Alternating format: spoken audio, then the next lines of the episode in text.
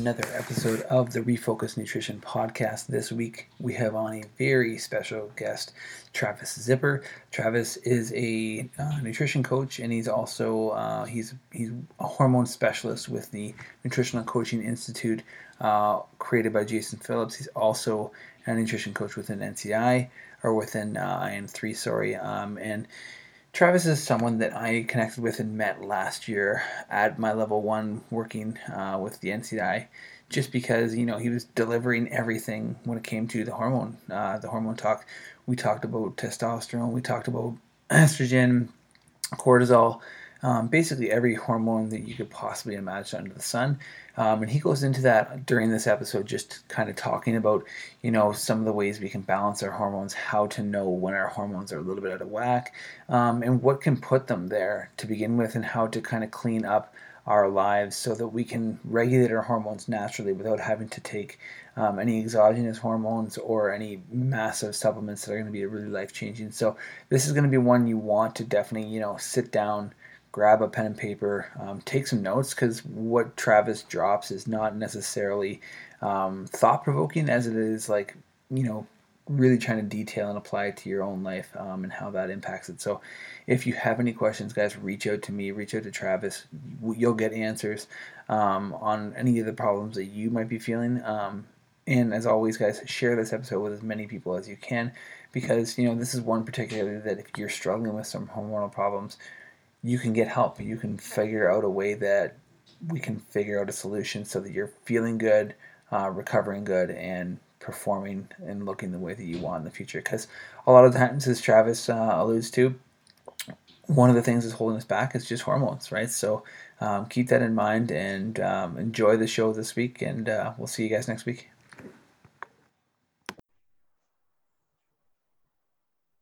And we're back, guys, with Travis Zipper. Travis is someone I met last year when I was attending my NCI certification with Jason Phillips. Travis is their hormone specialist. But without going too far down the rabbit hole of who Travis is, I'd like to let him kind of tell the story, because I think one of the things that drew me to Travis right away, and I know I approached him that weekend to talk about it, was the fact that he kind of has an unconventional path within the industry and getting into nutrition, hormones, gut health, all that kind of thing. And even his educational background is a little bit different than most, being that he took a lot of the courses through the clinics that he used to work with. So Travis, welcome to the show. And just to start off with, how does a guy who's got a degree in computer engineering end up in a background of nutrition, hormones, gut health, all those kinds of things? I would say it's someone who played football that went to college right out of high school, not knowing what he wanted to do and chasing something that would be a good job that would produce income. And, you know, being 18 years old. Fortunately, you know, I think college is a great time for people to learn. I wish I would have been a little bit more focused and put it towards something, and would have saved me some time as the years have gone on. But it's really like, I don't know, what 18-year-old really knows what they want to do in their life? I definitely didn't. It took me many years of chasing the mighty dollar and really finding, you know, what made me happy and, you know, as my claim to fame, what makes me sleep like a baby at night, and kind of going from there. So when it comes to that, like, how did you find that? How did you find that nutrition, fitness in general, kind of spoke to you and made you happy? Was it like, were you a regular gym rat as being, you know, being involved in football, as you mentioned, or how did you get into that? I mean, I was always someone who worked out. I was always that muscular kid in high school. I spent a lot of time in the gym. And, you know, when I went to play football, it went from something that I loved to the love being sucked out of it by attempting to play Division I football. You know, I pretty much just got the crap beat out of me for the reason of saying I was still playing football. So eventually, you know, I left. I only played 2 years of football. I transferred to Arizona State because I was like, I don't want to be in the cold anymore. I'd rather be in the sun. I love that vitamin D. And, you know, the females in the West Coast, they wear little clothes, and it was a lot better as well. But, you know, after I graduated, I obviously didn't want, or I knew I didn't want to work in engineering. I just, I couldn't fathom like sitting behind a desk and writing, creating software and hardware. And I probably should have known this because I was the type of kid growing up where I couldn't even find the stud in the wall to hang a picture. And, it was like, I'm maybe not an engineer. And I did have to work for it quite a bit in college. And, my dad, he's an engineer. He was taking apart bikes and building cars. And he just thinks very methodical. And that's just not me. So maybe I should have listened myself. But, it took me years of, I ended up moving to Las Vegas and got a job, being as a bartender in the nightclubs. And, if you know anything about, wages in Vegas and nightclubs and things like that, they make a lot of money and it's a cash. So I was making a lot of money in a scene where, I was the important person and I got to work at these cool places and had girls all over the place and there was always a party. And it was great when I was, in my early 20s. Eventually I transitioned to running, doors and running hosts where there was more responsibility and more stress.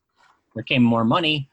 But that stress was like, man, did you know you sometimes didn't know if you're going to have a job the next day because it was all performance-based. And there was a million people that were ready to take your spot. And a lot of times things would happen where, people would drink or someone would get in trouble or there would be drugs or, it's Vegas nightclubs where there'd be hookers or something like that. And someone would have to take the fall for it. So it was very, very regular that, people in higher positions lost their jobs. So it just took me one time, of making a lot of money. And I tell people it's there was a time where there was a whole summer I was getting on private jets and going across the world with customers. And people would look at that and say, wow, that sounds awesome. And it was anything but awesome. Just picture having to listen to people jaw on about themselves, how much money they make, what they do, and how much their watches cost. For entire week periods because you kind of have to go. It's kind of like ironic saying, "Listen, going on exotic vacations and you hate them." But that's kind of what my life turned into, and I was just chasing money, and that's not where it wasn't rewarding, and I remember just hating my life in a sense, and even though I had more money than I knew what to do with, so it was finally just one day I remember just getting yelled at by a boss. And I was like, I'm out of here. I quit it all. Left my houses, everything. I moved to California. I became a social worker for a home care company, making, I believe it was $12 an hour. So I go from making, I'm not someone that talks about dollar amounts, but it was a good amount to making nothing. And I had a good amount of money saved.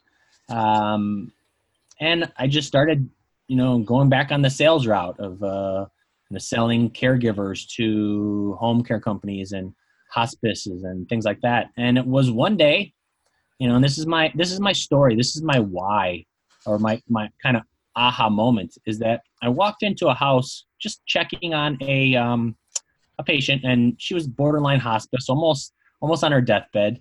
And I'd only been seeing her for maybe a couple months, but I'd see her once a week. And I walked in and the caregiver was actually abusing her, like hitting her. I remember like he had her hand, like was pulling her hair and was whacking her in the face and she could barely talk. And she's just a sweet little old lady. And I lost it. And I didn't kick the crap out of the guy or anything like that. But let's just say he never worked in the industry again. And when she, it was the next week when I came back to check on her again. And, she said thank you and all this stuff like that. And that had been happening for a little bit. She didn't want to say anything, but that was the worst. And then after that, she told me that over the past 2 months, that the 15 minutes that I would come and spend with her was the best 15 minutes of her week, that no one else did. No one else came to see her. She was all by herself. And brought some tears to my eyes. I tried to suck it back. And I remember it was that night that I went to bed and I realized that, I don't want to chase money ever. I want that feeling all the time. That was my kind of I call it a come to Jesus moment, where I was like, I'm going to do what I can to help people. And that put me on the path of where I am today. And I still have that story that I fall back on. And yeah, that's a crazy story. That's the first time I've heard it. I don't think I heard it at the level one when we first met. How did you, so I understand that you kind of started, and I could be wrong in terms of your start, but I think you started weight loss clinics working there. So how did you get into that realm? Like, what was your background getting there? Well, when I couldn't make it in California making $12 an hour, I eventually said, okay, I guess I got to go back to Las Vegas. So when I went back to Las Vegas, I got hired as a nutrition coach. Who was more of a sales coach, actually. I was selling medical weight loss programs, HCG diets, phentermine, and stimulants, and things that curb your appetite, all kind of quick fixes or pills. And that was my intro into the nutrition realm. And at that clinic, which was an age management clinic and a medical weight loss clinic and an internal medicine. So there's one side that was seeing sick people and one side that was seeing diet and anti-aging hormones. And I worked under 5 or 6 doctors, and it was just something that I took off with. I started, being really good at it and helping people. And I was still at that time selling pills for the most part. That's how I made my money. But I was the one that was coaching them on the nutrition side of things. And my education, I always loved things. I was always reading, and it got to a point where the doctors, they would start sending me for nutrition continuing education, and they found out that because I wasn't a doctor, I couldn't use the CEUs. So what happens is they started taking the CEUs, and instead of them going to the continuing education, they would send me. And I would come back and brief them on it, and I would kind of just, they would fill out the, the attendance forms and do the little questions, and they would get the credit for it, and I would go. So I think 5 doctors, I think it was 30 or 40 hours they needed of continuing education each year. I got to go to a lot of different classes, and it was all hormones and nutrition, and this kind of wet my mouth for everything that was, nutrition and hormonally related. And I was there for about almost 4 or 5 years where that continued. And so I got a lot of knowledge base that I was able to come back and help the clinic implement a lot of different things. And I brought a peptide usage, and I kind of changed a lot of things that they did and opened their eyes about, the nutrition side of things. And it was awesome, and it got me going. So what were some of your biggest learnings with clients from the hormone side of things, with clients and also yourself? Because I know you started to, or maybe you were just before that, you started into CrossFit and were competing competitively in CrossFit. I think you were on Max Effort's CrossFit team, if I remember correctly, but you went to regionals a couple of times. So tell me about how you, what you learned from a hormone perspective initially on yourself, but also within some of the people you're working with initially.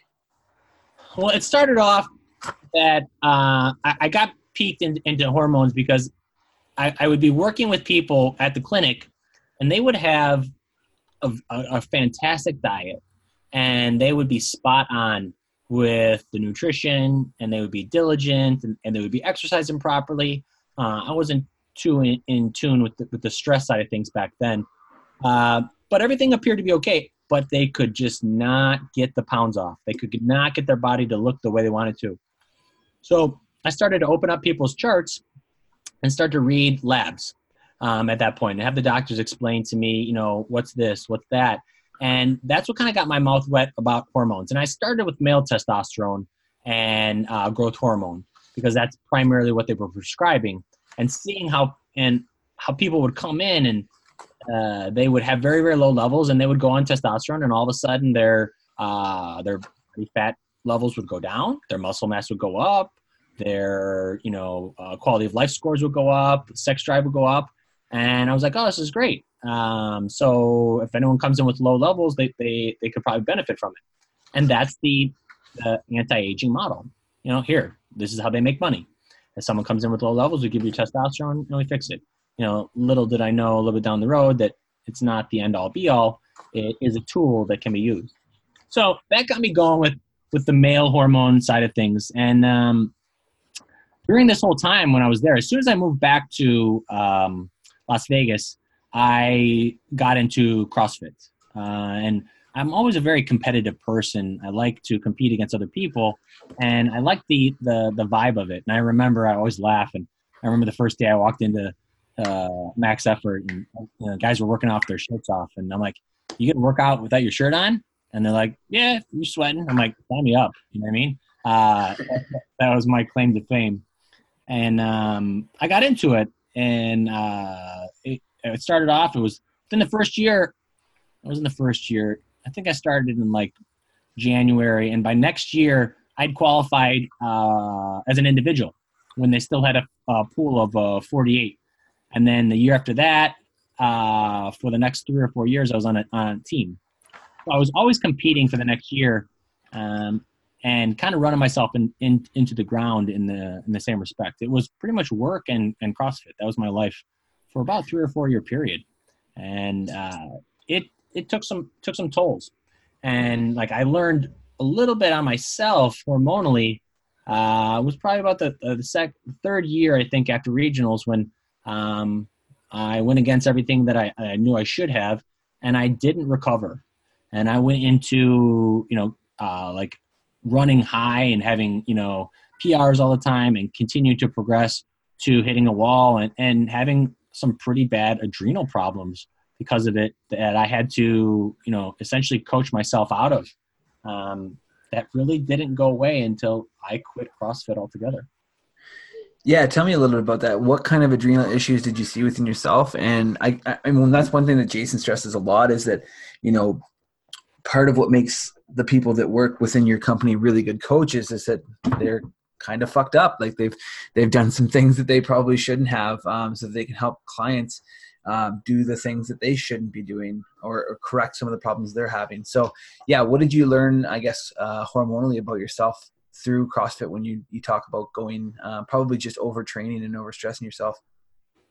I just learned that you have to listen to your body. And if there's one thing that was always going on when I was CrossFitting, was I was always in pain. I was always hurting something. It took me 45 minutes to warm up. I was at the gym 3.5, 4 hours at a time, warming up, cooling down. I was getting adjusted every week. I was going in for massages. Now I was soaking in Epsom salt baths. Like, the amount of preventative care I was having to go through to make me function or to keep me at the level I was astronomical when I think about it, compared to what I have to do now. And it was me chasing, chasing the white rabbit, always wanting to go above and beyond. And it put me in a hole. And I knew it put me in a hole, because I went from, my strength automatically, everything dropped 30, 40 pounds. All my PRs dropped. Everything hurt way more often. Every time an injury would heal, I would get another one. Digestion was a mess. And the biggest one, the hardest thing, is that I could fall asleep at within 5 seconds at any point in the day. I just had no energy whatsoever. And I was at a point where I was doing testing, or at that point, it was almost when I was just starting becoming a what's called a functional diagnostic practitioner. It's a certification that goes through a lot of diagnostic testing. And I was the guinea pig. So I got all, the gamut of reports that you can get done, from gut to intestinal permeability to adrenals to hormones, and everything came back, and I was a disaster. I remember the mentor that I worked with at that point told me, she was like, this is the third lowest cortisol output that I've ever seen, ever. You're supposed to be over a 23. I was at like a 4 or 5. Like I would have been referred to an endocrinologist to check for Addison's disease if I would have had any more symptoms. So I knew I was in the crapper, so to speak. And I took a full month off of CrossFit and just went to bodybuilding, and that was very, very hard for me because this was also just around I think this was around November. So come December, the Open's 2 months away. I should have been preparing, and I was trying to heal at the worst time. And I came back, and I was able to, fight through it for a year and continue it. Felt a little better because I was on, supplements and a protocol, and got my levels up, but I still wasn't right. And it literally took me until, you know, finally just give up CrossFit. And almost probably a 6 month to a year after that fact for me to feel normal and for my body to just not hurt. Yeah, I mean, I think there's probably a ton of people that are experiencing that, but that's like it's a pretty crazy story, because like a part of what makes people who are good at CrossFit good is they can, you know, they're willing to push themselves through pain, and part of that is also, you know, being able to distinguish whether that's pain or whether you're going through some like real adrenal issues or just injuries in general. How much do you see that in your clientele today within CrossFitters or just in going to different seminars as well? Because it seems like in some aspects, CrossFit people have become more knowledgeable about the stress of overtraining and the intensity that we, you know, you don't always have to go 120%, but at the same time, it just might be a more flooded market. So there could be more overtraining than I'm even seeing. So like when I first started, all of my client base were high-end athletes, all people that wanted to make it to regionals, all people that were willing to do whatever they could. And that market has definitely fallen off. I just don't see that around anymore because there's been such a clear line that's been drawn between people being athletes in the CrossFit realm and people going and doing CrossFit. It's like a clear line in the sand has been drawn where it's just, you know, it's a full-time job to even chase attempting to be a regional athlete now, especially even with the new CrossFit changes. So I don't really have that many CrossFit people anymore. I've gravitated way more towards more broken people.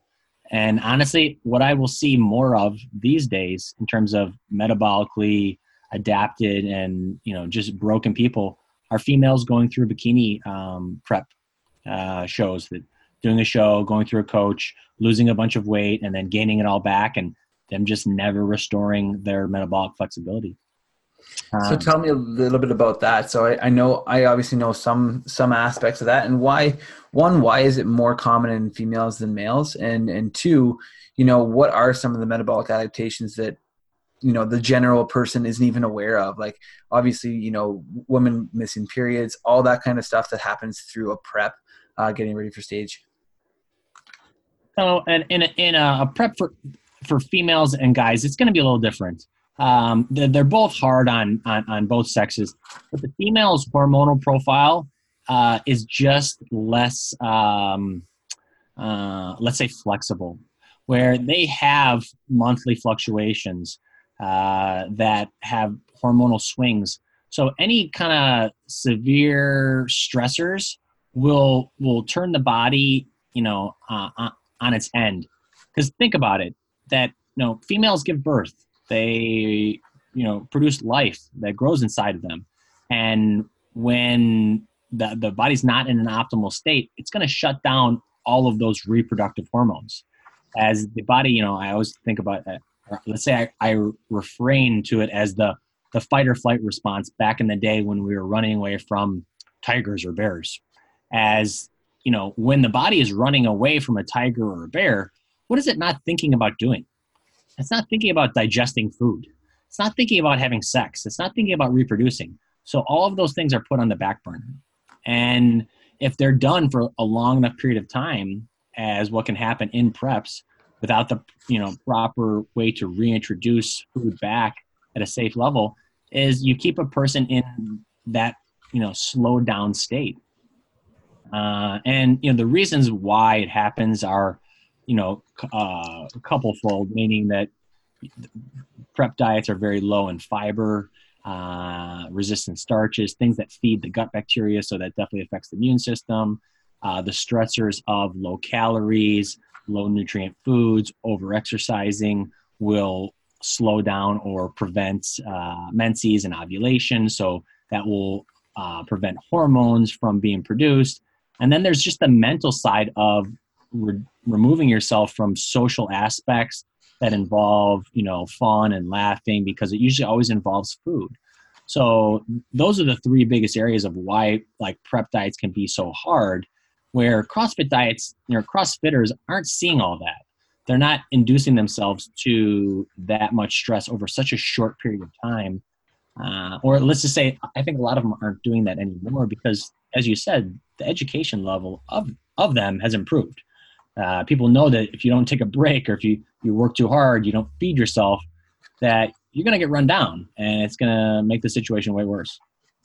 Yeah, I think that's one of the things you kind of hinted off the top two is like under eating. I think a lot of people don't really perceive that as the stressor that it actually is. Like there's plenty of clients that I get, and you've obviously seen this in your aspect as well, that are eating, 11, 12, 13 or 1400 calories a day, and exercising, 7-8 hours a week. And just like, they're obviously just jogging in place, right? Like they're not getting any of the results they're looking for. I'm going to back up a little bit. You mentioned one of the first things, the first hormones you got into kind of in depth when you got into was testosterone.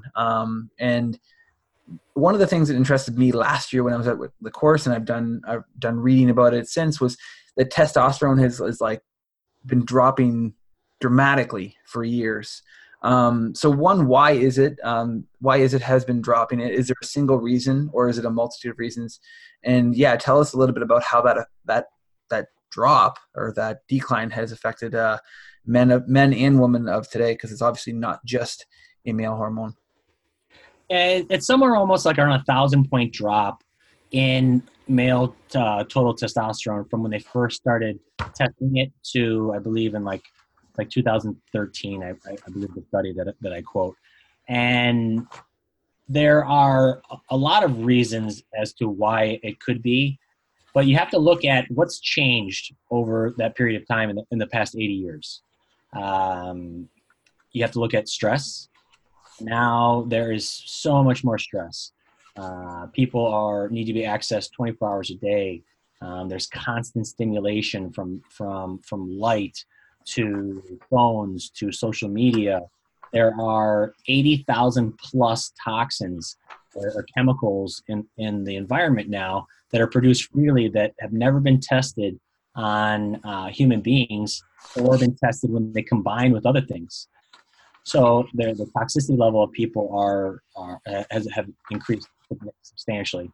The amount of poor quality foods that we eat now that are nutrient lacking, the amount of omega-3 fats that we get in our diets, nutrients, the list can necessarily go on and on. But you got to look at it, and I would say it's stress, food, and it's toxicity are the reasons that have decreased testosterone production.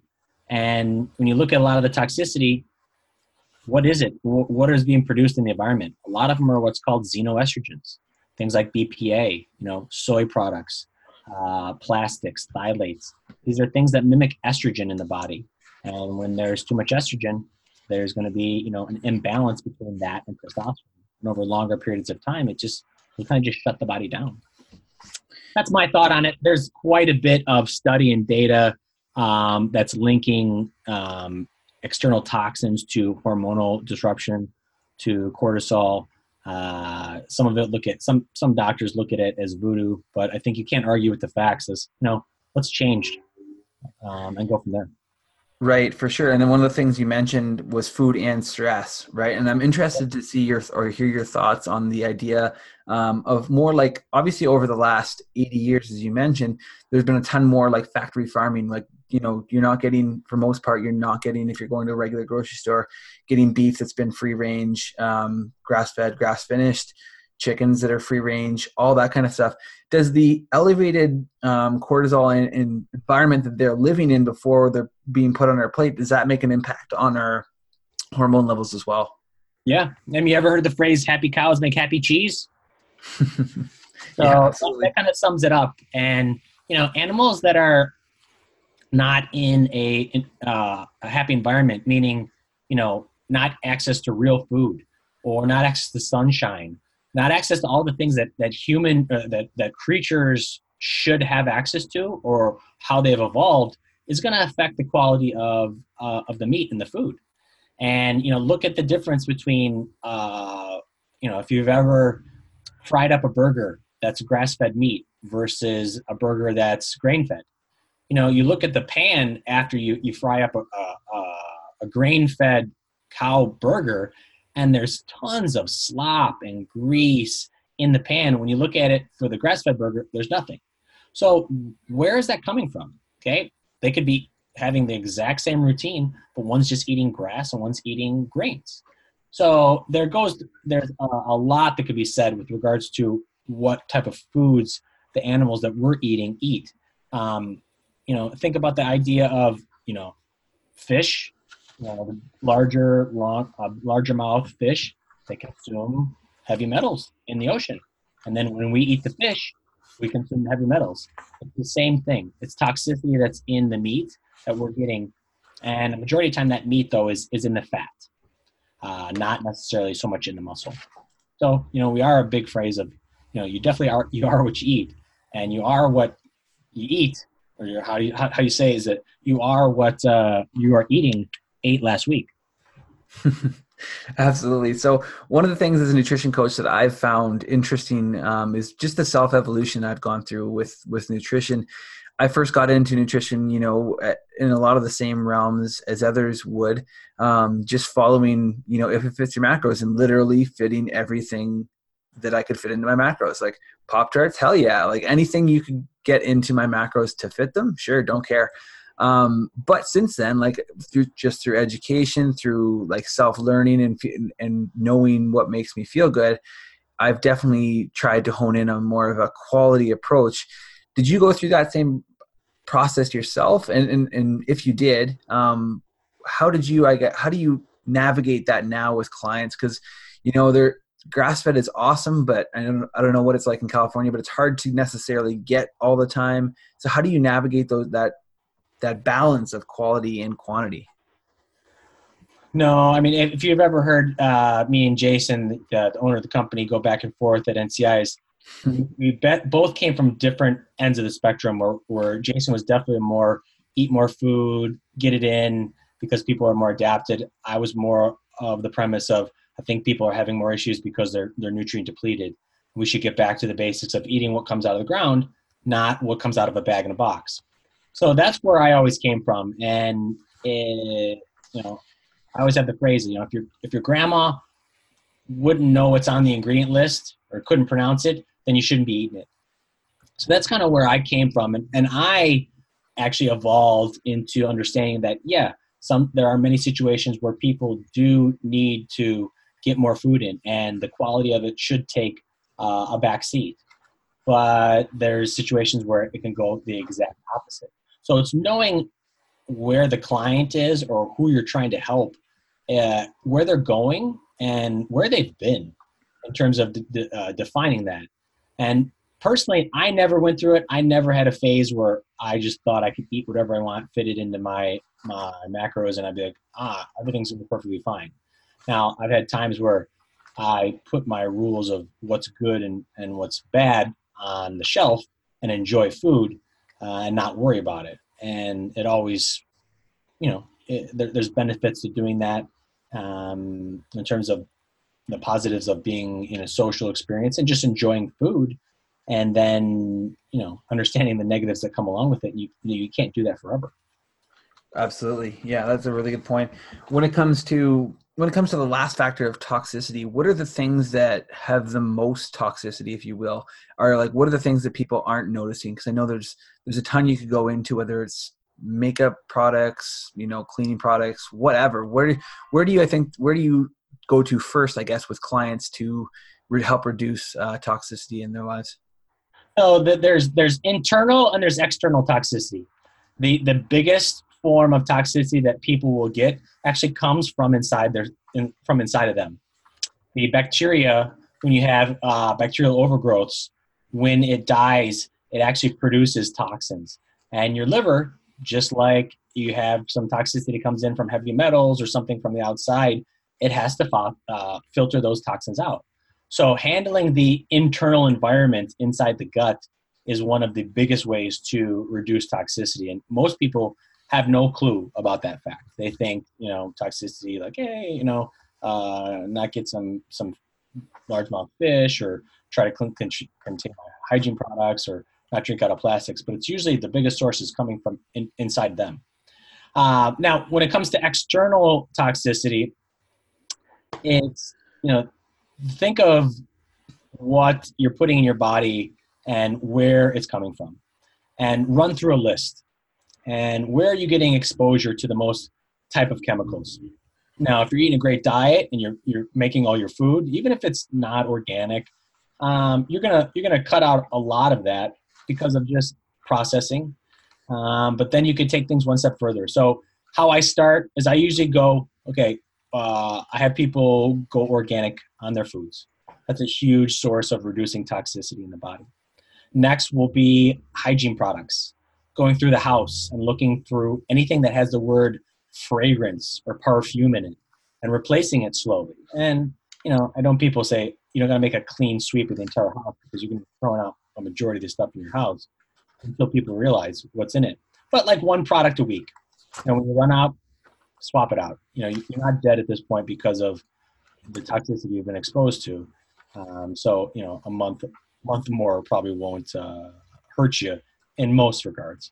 Then I go through the kitchen, getting rid of plastics, plastic containers, plastic chopping blocks, plastic utensils, replacing it for things like bamboo and cast iron and ceramic. And you know, these things take investment.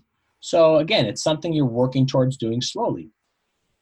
After that, you know, probably right in the beginning between foods and organics, I'll remove plastics from drinking as well, and just tell people to get, you know, stainless steel glass. And then, you know, for women, you can look into individual hygiene products, from deodorant to toothpaste. So if you can go through the kitchen, hygiene products, and the quality of your food, those are the three biggest areas that you're going to be able to reduce external toxicity from your life.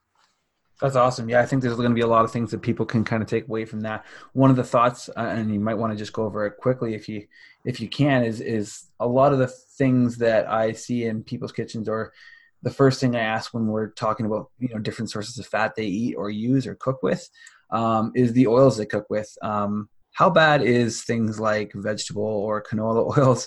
And obviously I know where you're going to go with it, but should people stress about that when they go to restaurants? Because obviously most restaurants aren't cooking with things like canola oil or coconut oil, and avocado oil, or things that are, you know, expensive, better oil. So what do we do for that?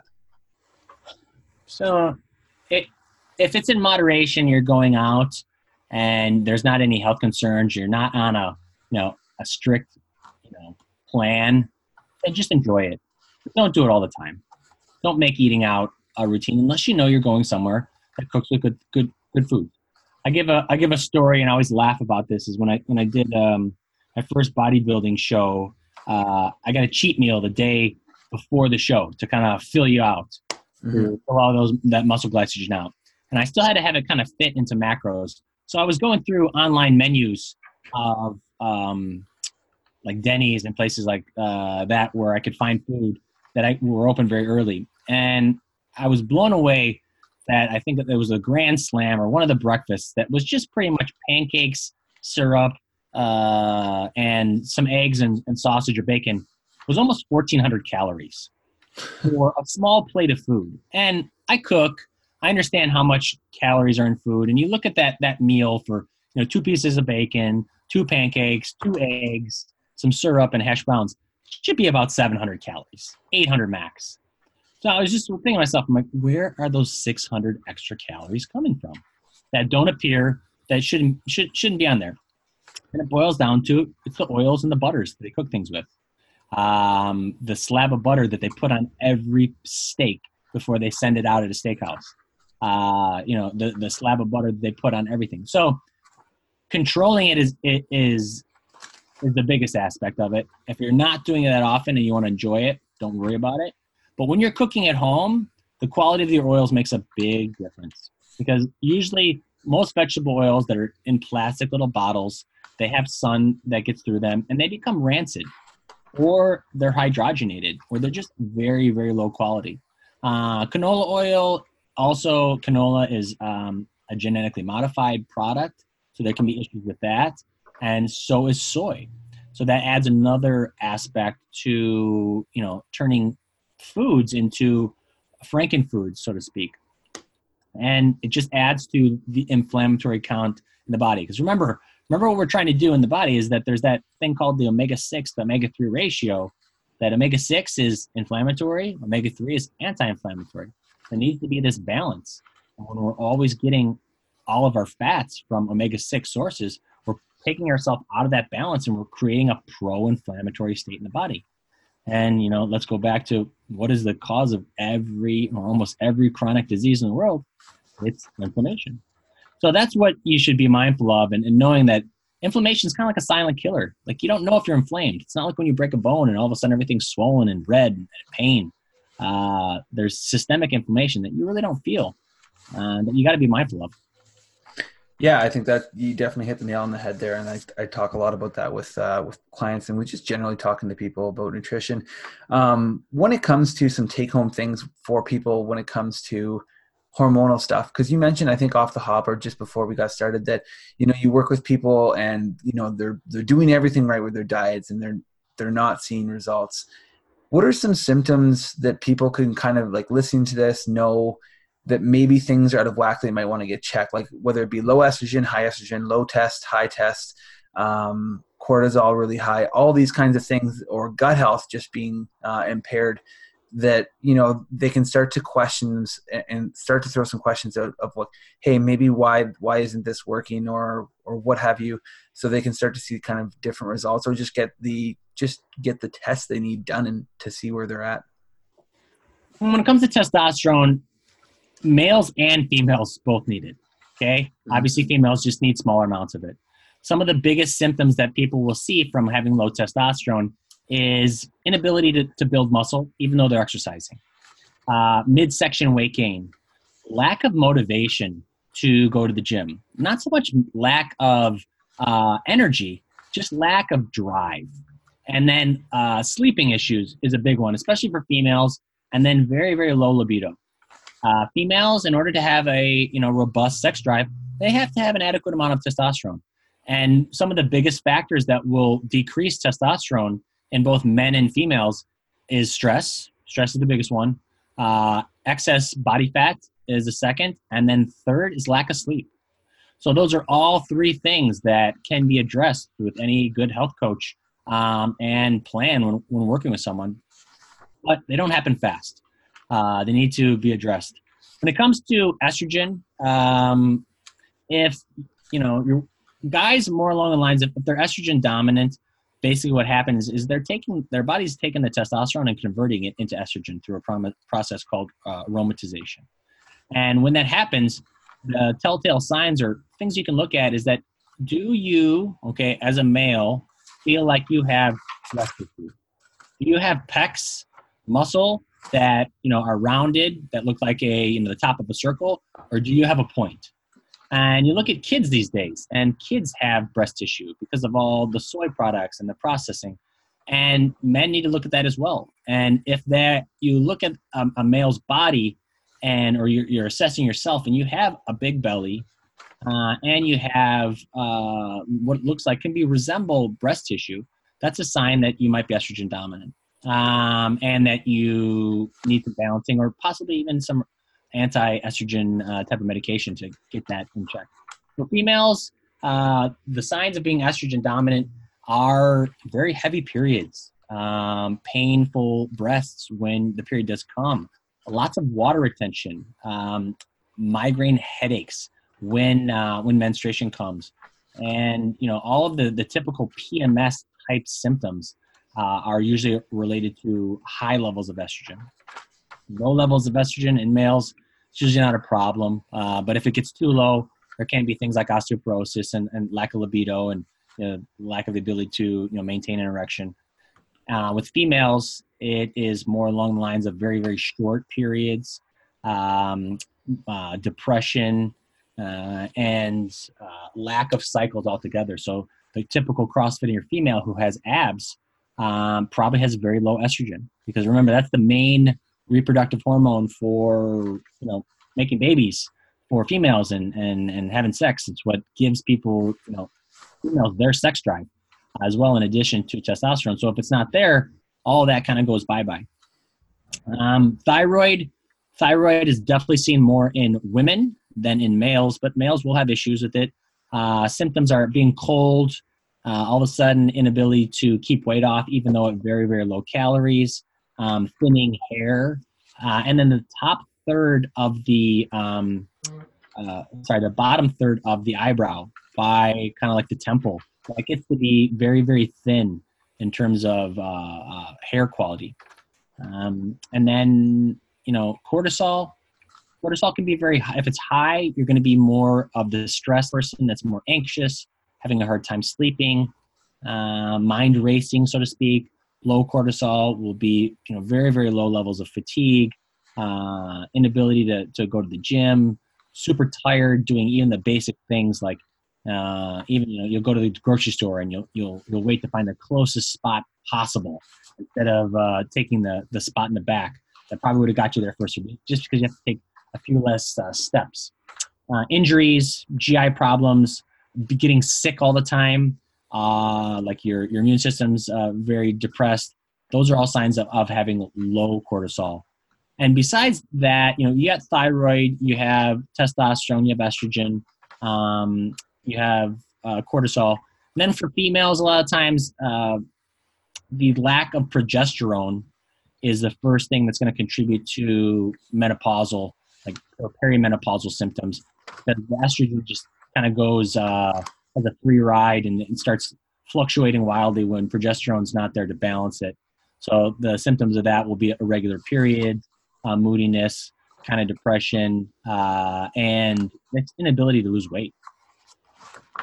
Yeah, I think that once again, similar to last year, you've kind of gone over so many in depth and, topics we could spend an entire hour on by themselves really quickly. So I appreciate that. One of the last questions I kind of had for you was kind of the reverse end of that. What do you generally do for people that are seeing, hormonal issues? I mean, we've kind of glanced over in general, but I know removing stressors is the big thing you do, but tell me, I guess, where do people first address hormonal issues? So with me, it's a little different, depending on how strict they've been on their diet for a while, you might go to testing right away, but let's take it from the perspective of a nutrition coach working with someone that doesn't have access to that, or isn't willing to go get labs. And you always start with the basics. Start with food. Okay, you look at seeing what they're eating. Are they getting enough fats in the diet? So remember, fats are the raw material that the body needs to make hormones. Are there enough color? Are there enough antioxidants? Are there enough variety? Things that are, have been the staple of the diet for humans for a long period of time, and things that aren't processed. Like the if it fit your macros, yeah, Pop-Tarts are great to fit in your totals, but they're actually nutrient void. They have nothing. They have macros, but they have very little micronutrients and vitamins and minerals. So you need to consider that fact, and also consider the fact of, are they just getting enough nutrients on their own? So working on that is step number one. Step number two is, are they over-exercising? Are they under-exercising? Are they getting 45 minutes of exercise but sitting on their ass the rest of the day? That's not enough to do it for a lot of people. Sometimes you need more movement. The concepts of, non-exercise activity thermogenesis. Get people up. Get them moving more. Get them out in the sunlight. That's a big one. People just don't realize how important the sun is. And the third aspect is sleep. So how are they sleeping? Really start to pinpoint it. Dive into it and say, do you feel rested when you wake up? Are you falling asleep right away? Are you sleeping throughout the night? Are you waking up? And really work on a sleep routine. The sleep is, I don't care who you are. If you're not sleeping right, all your hormones are going to be a mess. And the last aspect is, possible, supplementation. Are people getting the nutrients they need? Most people aren't eating fish all the time, and a lot of them should not be eating fish all the time. So are you on things like omega-3s? Are you on things like vitamin C and D vitamins for your adrenals? Are you taking a good multivitamin? If you're not getting the most immaculate diet, there's a very high chance you're going to need these things. So that's where I start. And you cover those bases, and you see if that improves the situation. And sometimes if it does, And then you don't need to go any further, and you keep working on the next goal with the client. But if all of that is working perfect, and they've done that for 8, 12 weeks, and they're just not seeing results, sometimes you got to dig into the tool shed a little bit more and try some different things. Yeah, and get some testing done too. Like, I know I've had clients getting the DUTCH test done, and it's one of the most comprehensive tests that I'm aware of, anyways, for a hormonal profile. Only two other questions for you, Travis. One, like, both of them, they're questions I ask, almost everyone. So this is the Refocus Nutrition Podcast, and I named my company, nutrition company, Refocus Nutrition, because when I got into it, I thought people were looking at, going from one thing to the next, one fad diet to the next. And I thought we just had to refocus on something that was a more whole food centered approach, and was just like, was more manageable rather than trying to do a different approach every single week. So when it comes to hormones, gut health, diet, whatever it happens to be, what's one thing you think people from the general population should refocus themselves on to just pursue better health and longevity? One thing that everyone needs to refocus on is being consistent in their life. Everyone wants a magic bullet. Well, everyone wants a pill. Everyone wants a quick fix. They are, and most are quick to abandon a protocol that makes sense, that's smart, for protocols that do not make sense. Cutting out entire macronutrients, starving themselves, over-exercising, something along those lines that, it just doesn't make sense. And think about it. If it makes sense, roll with it. So I think sticking with a routine that has some foundations behind it that you can maintain, and giving it enough time to do its magic, is something that everyone needs to refocus their time on, especially when they're working towards fitness and nutrition goals. Absolutely. Yeah, I think you said it perfectly there. The only other question I had too, and this was like, it's kind of a morbid question I like to end with, but you kind of mentioned, the way that your life path has changed in terms of, wanting to help people and not just chasing money. What is it that, you want your legacy to be? If you could look over your gravesite when your funeral is being had, what would you want the people that are there saying about you? I want to say, or I would like people to say about me, is that I helped make a difference. My claim to fame, or my mission right now, is I think the medical system is broken, and people are just not getting the care that they need. And there's so many of them that could be helped with just the littlest aspects. I want to be that person that almost anyone can come to, and I can help that person feel better and live their life, to the fullest. If I can do that, then my days will be filled with smiles, and work will not be work, and I'll leave this world a better place than when I entered it. Yeah, absolutely. And I think you're doing that with the amount of work you're doing with NCI, with the coaching that you're doing in your own practice, and then still pursuing more education. Like you talked about the fact that you're pursuing, like, which degree again are you pursuing now that you're back in California? It's a doctorate in clinical nutrition. So you're going further than you need to, right? Like, it would be very easy for you to just work as a nutrition coach and kind of ride off into the sunset for now, but you're going the extra mile to learn more, to help more people. So I think a lot of people, including myself, appreciate and see that. Tell everyone where they can find you. I know you don't have a massive social media presence, but if they want to reach out to you somehow, how could they do it? So I'm reachable on Instagram at Travis Zipper, TravisZipper, _ IN3. I'll respond to all messages. And I'm also on Nutritional Coaching Institute. I have a couple courses that I've helped co-write and teach. There's a level 1 nutrition coaching. There's a level 2 that's coming out in June. And then I teach the hormone and gut health and thyroid health masterclass. All kind of classes that are geared towards the nutrition coach, and having the nutrition coach aspect, helping people with all those problems. Yeah. And I can't wait to be taking some of those courses, because I think that the amount of knowledge you can bring to that education is phenomenal, and can help a lot of people. Thanks so much for for coming on again, Travis. And I'm sure we're going to try to get you on talking about gut health and all of the rest of the things in a future episode somewhere down the line. Yeah, it was a pleasure, buddy. I always love these. These are great.